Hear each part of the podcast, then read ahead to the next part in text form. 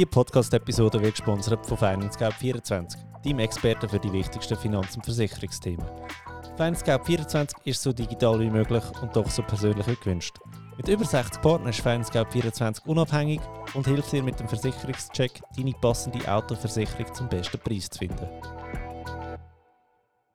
Hallo, ich bin der Finanzfabio und wir reden über Geld. Und zwar heute haben wir wieder mal ein ja, nennen wir es Wissensepisode, weil ich bin ganz, ganz allein in meinem Studio zu Lenzburg. Und zwar habe ich etwas vorbereitet. Wie du weißt, habe ich ja einen äh, Online-Kurs, ähm, den Basis-Finanzkurs als Online-Kurs vom Finanzfabio, also von mir. Mega schlimmer Name, ich weiß. Aber ähm, es ist wirklich ein guter Kurs, es ist wirklich ein guter Kurs und dort hat es ja fünf verschiedene Module und im einen Modul geht es um den Vorsorgeausweis. Und ich habe mir da die häufigsten Fragen von den Kursteilnehmern rausgesucht und würde gerne auch hier im Podcast beantworten. Also heute das Thema ist äh, wieder mal Pensionskasse lastig. Wir steigen gerade ein in die erste Frage. Und die erste Frage, die etwa die kommt, ist: Hey, lohnt sich ein Einkauf in die Pensionskasse? und äh, meine Antwort da ist immer: Es kommt darauf an, wie alt du bist. Weil Du musst dir das so vorstellen. Warum wollen wir einen Einkauf machen in die Pensionskasse? Das eine ist sicher, wir wollen unsere Altersvorsorge ausbessern. Aber ob jetzt du 100.000 Franken auf, in deiner Pensionskasse drin hast oder auf deinem Sparkonto, spielt ja grundsätzlich keine Rolle. 100.000 Franken sind 100.000 Franken. Warum machen wir also so eine Pensionskasse einkaufen? Wir machen den vor allem, weil wir Steuern sparen wollen. Und das ist auch wirklich eine coole Sache. Du kannst dir das so vorstellen, das, was du einzahlst, Pensionskasse, kannst du von deinem steuerbaren Einkommen abziehen und wegen dem tust du weniger Steuern zahlen. Funktioniert also genau gleich wie Beiträge in Säule 3a. Jetzt gibt es aber ein, ein, äh, ein Faktor, der wichtig ist, und zwar, dass dein Einkaufspotenzial, das kriegst du auf deinem Vorsorgeausweis, das ist irgendwo durch beschränkt. Also, wenn du deinen Vorsorgeausweis vornimmst, dann siehst du, dass du vielleicht ein Einkaufspotenzial hast von 80.000 Franken, von 100.000 Franken, vielleicht auch von 300.000 Franken, whatever. Jetzt ist es aber so, dass wenn du das Geld einkaufst in die Pensionskasse, dass das dann in der PK drin ist und du kannst ja nicht mehr über das verfügen. Du bist nicht mehr so flexibel, weil es gibt ja nur wenige Gründe, wie du an dein Geld von deiner Pensionskasse kommst. Und meistens ist es da ähm, entweder bei der Pension, also wenn du in die Pensionierung gehst, dann nimmst du das Kapital oder die Rente raus. Oder du kannst es brauchen für einen WEF, aber das hat auch wieder mehr Nachteil, als wenn du den WEF-Bezug aus dem 3A machst. Das ist nicht ganz gleich gehabt. Auf jeden Fall, wenn jetzt du einen Einkauf machst in die Pensionskasse und wir, du hast einen Grenzsteuersatz von 25%. Grenzsteuersatz heisst, wie viel Rappen zahlst du an Steuern pro verdienten Franken? Mach das Beispiel. Sagen wir, du hast ähm, einen Lohn von 100.000 Franken, Grenzsteuersatz 25% und du kaufst jetzt, sagen wir, 20.000 Franken Pensionskasse ein. 25% von 20.000 Franken sind 4.000 Nein, sind 5.000 Franken. 5.000 Franken. Das heisst, du zahlst 20.000 Franken ein und sparst 5.000 Franken Steuern. Coole Sache. Das ist aber vor allem cool, umso näher du an der Pensionierung bist. Weil, jetzt, mathematisch nicht ganz korrekt, aber einfach zum Erklären. Sag mal, du kannst in einem Jahr 25% sparen von dem, was du einkaufst. Wenn jetzt du den Einkauf aber mit 30 machst, dann hast du die 20% zwar, äh, die 25% zwar gespart, aber von 30 bis du das Geld kannst beziehen bis 65 sind ja nochmal 35 Jahre. Das heisst, du müsstest die 25% durch 35 Jahre rechnen und du siehst, dann ist die Rendite auf den Einkauf nicht mehr so, so hoch. Wenn jetzt du aber einen Einkauf mit 60 machst, du sparst 25% und du wirst in 5 Jahren pensioniert, dann hättest du, sehr vereinfacht gesagt, eine Rendite von 5% pro Jahr. Wegen dem sage ich, umso näher dass du vor der Pensionierung bist, umso mehr lohnt sich der Einkauf in die Pensionskasse und vorher musst du über da überhaupt keine Gedanken machen. Das nächste, was ich da noch sagen ist, ein Einkauf in die Pensionskasse hat wirklich viele Stolpersteine, wo du drüber stolpern kannst. Du das immer mit einem Profi besprechen. Oder du machst einfach einen Online-Kurs zum Pensionskassen einkaufen. Aber trotzdem, schau das mit einem Profi an. Gut, kommen wir zur zweiten Frage. Die zweite Frage ist, Was ist der Umwandlungssatz? Der Umwandlungssatz zeigt dir die Höhe von deiner jährlichen Rente im Vergleich zu deinem Alterskapital. Ein Beispiel. Sagen wir, das ist ein Umwandlungssatz von 5%. Dein Alterskapital in der Pensionskasse ist 500.000 Franken. Dann rechnest du einfach 500.000 Franken mal 5%, gibt eine Rente pro Jahr von 25.000 Franken. Also du hast einfach dein Alterskapital mal den Umwandlungssatz und dann siehst du, wie hoch deine Rente wird sein im Alter. Je tiefer dein Umwandlungssatz ist, desto kleiner wird deine jährliche Rente. Der Umwandlungssatz, wenn jetzt du auf deinen Vorsorgeausweis anschaust, hast du dort vielleicht eine Tabelle, wie hoch das deine Altersrente wird sein und wie hoch das dein Alterskapital ist. Und manchmal steht nebenzu auch noch der Umwandlungssatz. Jetzt ist es aber so, der kann sich immer noch ändern, bis du pensioniert wirst. Also wenn dort heute 5% steht, kann das sein, dass wenn du pensioniert wirst in 30 Jahren, dass der 4% ist. Der kann sich also immer noch verändern. Aber sobald du pensioniert bist, ist der wie eingefroren. Dann hast du immer den Umwandlungssatz zum Zeitpunkt von deiner Pensionierung. Also das ist eigentlich noch eine gute Sache. Dann haben wir die Frage, soll ich die Rente oder das Kapital aus der Pensionskasse nehmen? Ja, gefühlt kommt das etwa auf 7000 verschiedene Sachen an und kann pauschal überhaupt nicht beantwortet äh, werden. Diese Frage würde ich vor allem ein paar Jahre vor der Pensionierung wirklich mit einem, mit einem Finanzplaner besprechen. Weil der kann dir verschiedene Sachen aufzeigen, er kann dir Vorteile aufzeigen, er kann dir Nachteile aufzeigen. Ähm, Probier es mal mit einem Beispiel. Wenn du ähm, das Kapital rausnimmst aus deiner Pensionskasse, dann fallen ja die sogenannten Kapitalsteuern an. Und die können recht wehtun im ersten Moment. Dafür, wenn du das Kapital draussen hast, hast du für den Rest von deinem Leben tiefere Einkommenssteuern. Und das kann sich irgendwie über ein paar Jahre tut sich das wieder ausgleichen, bis du irgendwann musst sagen, okay, steuertechnisch bist du jetzt besser davon gekommen mit deinen ähm, Kapitalsteuern. Das andere ist aber, eine Rente musst du dich um nichts mehr kümmern. Die zahlt lebenslang. Eine weitere Folge ist aber von der Rente, dass wenn du stirbst, nur noch 60% ähm, Witwerrente an deine Frau oder deinen Mann vererbt werden. Oder? Also du kannst quasi sagen, 40% fliegen aus dem Fenster raus. Das sind so Sachen, die man muss abwägen muss. Ähm, ganz ehrlich gibt es auch Leute, die ich jetzt würde sagen in der Beratung, du, ich habe ein, ein schlechtes Gefühl, wenn ich dir einfach so 500'000 Franken in die Hand drücke auf einmal. Ich glaube, mit der Rente bist du besser ähm, aufgehoben und so weiter. Plus, wenn du so einen Haufen Geld aus deiner Pensionskasse rausnimmst, musst du irgendetwas machen mit dem. Und sind wir ehrlich, du kannst das nicht auf dem Konto lassen, du musst das irgendwie anlegen. Am besten auch hier wieder Börse, Aktien, ETF keine Anlagenempfehlung, ihr kennt es.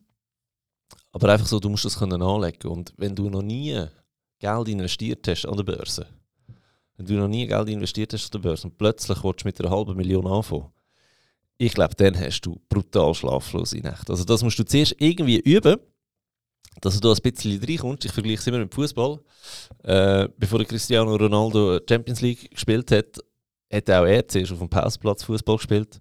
Und das, ist das Gleiche, oder? Ich empfehle dir eigentlich heute schon, hol dir du, ähm, Erfahrung an der Börse sammeln, mach dir irgendwie einen Sportplan, du irgendwie jeden Monat ähm, ein paar hundert Franken, vielleicht auch ein paar tausend Franken investieren, damit, wenn es dann so weit ist und du wirklich einen grösseren Betrag einmal musst investieren, dass du dich auch wirklich, wirklich ähm, wohlfühlst mit dieser Gang. Die nächste Frage betrifft vor allem die, die eine ähm, Planauswahl haben. Planauswahl was meine ich damit? Ähm, es gibt so, wir haben ja Pensionskasse, haben wir das BVG, dort werden äh, die Minimalleistungen geregelt, die müssen erfüllt sein Und dann gibt es ja noch ein anderes Dokument, das ist ähm, also das Vorsorgereglement. Dort wird geregelt, wie es für alle Versicherten ist, auch wenn du von der Firma X bist und ich von der Firma Y. Das Vorsorgereglement ist Basis, das ist immer für alle gleich. Dann gibt es aber noch so den sogenannten Vorsorgeplan. Und der ist nicht nur oder kann nicht nur von Firma zu Firma unterschiedlich sein, der kann auch von Abteilung zu Abteilung unterschiedlich sein. Was sollte ich damit sagen? Nehmen wir ein Logistikunternehmen. Dort kann es sein, dass du ähm, Chauffeure hast, die haben den Plan Chauffeure. Dann hast du ähm, dann hast du die Logistiker selber, die haben den Plan Logistiker und dann hast du vielleicht ähm, Die Leute, die, die im Büro sind, die haben den Plan KV. Und dann hast du wirklich die Geschäftsleitung, die haben den Plan Geschäftsleitung. Und das sind schon mal vier, fünf verschiedene Pläne in einer Firma. Und es kann sein, dass die völlig anders ausgestaltet sind. Im Vorsorgeplan kann aber auch sein, dass dir dein Arbeitgeber die Möglichkeit gibt, dass du kannst wählen zwischen einem Mini, Mini oder Maxi-Plan. Jetzt, was heisst das? Ich mache jetzt mal ein Beispiel. Sagen wir, ähm, du bist 35 und gemäß Gesetz müsstest du eigentlich 10% in deiner Pensionskasse sparen. Das heisst, 5% du, 5% dein Arbeitgeber. Hm? Jetzt sagen wir, du bist bei einem Arbeitgeber, der ein bisschen bessere Pensionskasse hat und er sagt, hey, ähm, gesetzlich müssen wir so 10%, wir machen 15, 10% zahlen wir selber, 5% du. Aber das ist der Mini-Plan. Wir haben auch einen Mini-Plan und dann wirst du sogar 17% sparen. Wie sieht der aus? Ähm, du zahlst 2% mehr, also statt Mini bist du Midi. Wir zahlen immer noch die 10%. Oder du kannst natürlich auch den Maxi-Plan wählen. Der Maxi-Plan heisst, es werden 20% gespart, du sparst 10%, wir sparen 10% und das wäre dann der Maxi-Plan. Also mit dem wirst du mehr einzahlen in deine Pensionskasse. Wie immer hat das aber, ähm, wie immer, wenn du etwas machst bei deinen Finanzen, wenn du irgendwo eine Schraube anziehst, hat das auch Auswirkungen auf andere Finanzen in deinem Leben. Und was wir jetzt hier haben, umso mehr, also sagen wir, du wählst einen Maxi-Plan, umso mehr, dass du einzahlst in deine Pensionskasse, umso kleiner wird dein Nettolohn. Ein kleinerer Nettolohn führt dazu, dass du weniger Einkommenssteuern musst zahlen Hast du aber weniger Nettolohn, hast du weniger liquide Mittel. Das heißt, du kannst dein Geld auch nicht anders ausgeben oder auch nicht anders finanzieren. Sagen wir, du entscheidest dich für den MIDI-Plan, äh, für den Mini-Plan. Dann hast du zwar einen höheren Nettolohn, durch das zahlst du mehr Einkommenssteuern, aber du hast mehr liquide Mittel pro Monat, wo du irgendwie kannst verwenden. Das heißt, du kannst mit dem Geld, ähm, du kannst das anders anlegen. Du kannst zum Beispiel sagen, hey, wenn ich den Mini-Plan nehme, statt den Maxi-Plan, dann habe ich irgendwie, weiß nicht, 500 Stutz mehr netto im Monat. Die 500 Franken, die könnte ich eigentlich in einen ETF investieren. ETF hat die besseren Rendite als Pensionskasse hat. Ist ja so, kannst du mir wirklich glauben. Ähm, und da würde das zum Beispiel auch Sinn machen. Das nächste ist, wenn du jetzt schon den Maxi-Plan hast, wird das Einkaufspotenzial in deiner Pensionskasse immer, immer kleiner. Oder? Das heißt, ganz schlau wäre es eigentlich, wenn du sagst von Anfang an, okay, ich nehme den Mini-Plan, du das Geld, das ich nicht einzahle in die Pensionskasse, investiere.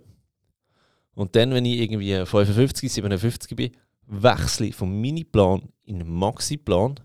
Das wird mir ein riesengroßes neues Einkaufspotenzial geben.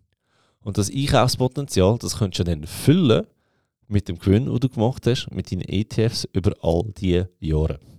Also da wäre so eine äh, Vorsorge, äh, das wäre so eine Vorgehensweise, die du mal könntest, ähm, überlegen Dann eine Frage, die mega oft gestellt wird, die ich mega lustig finde, ist, ähm, wo stehe ich mit meinem Guthaben im Vergleich?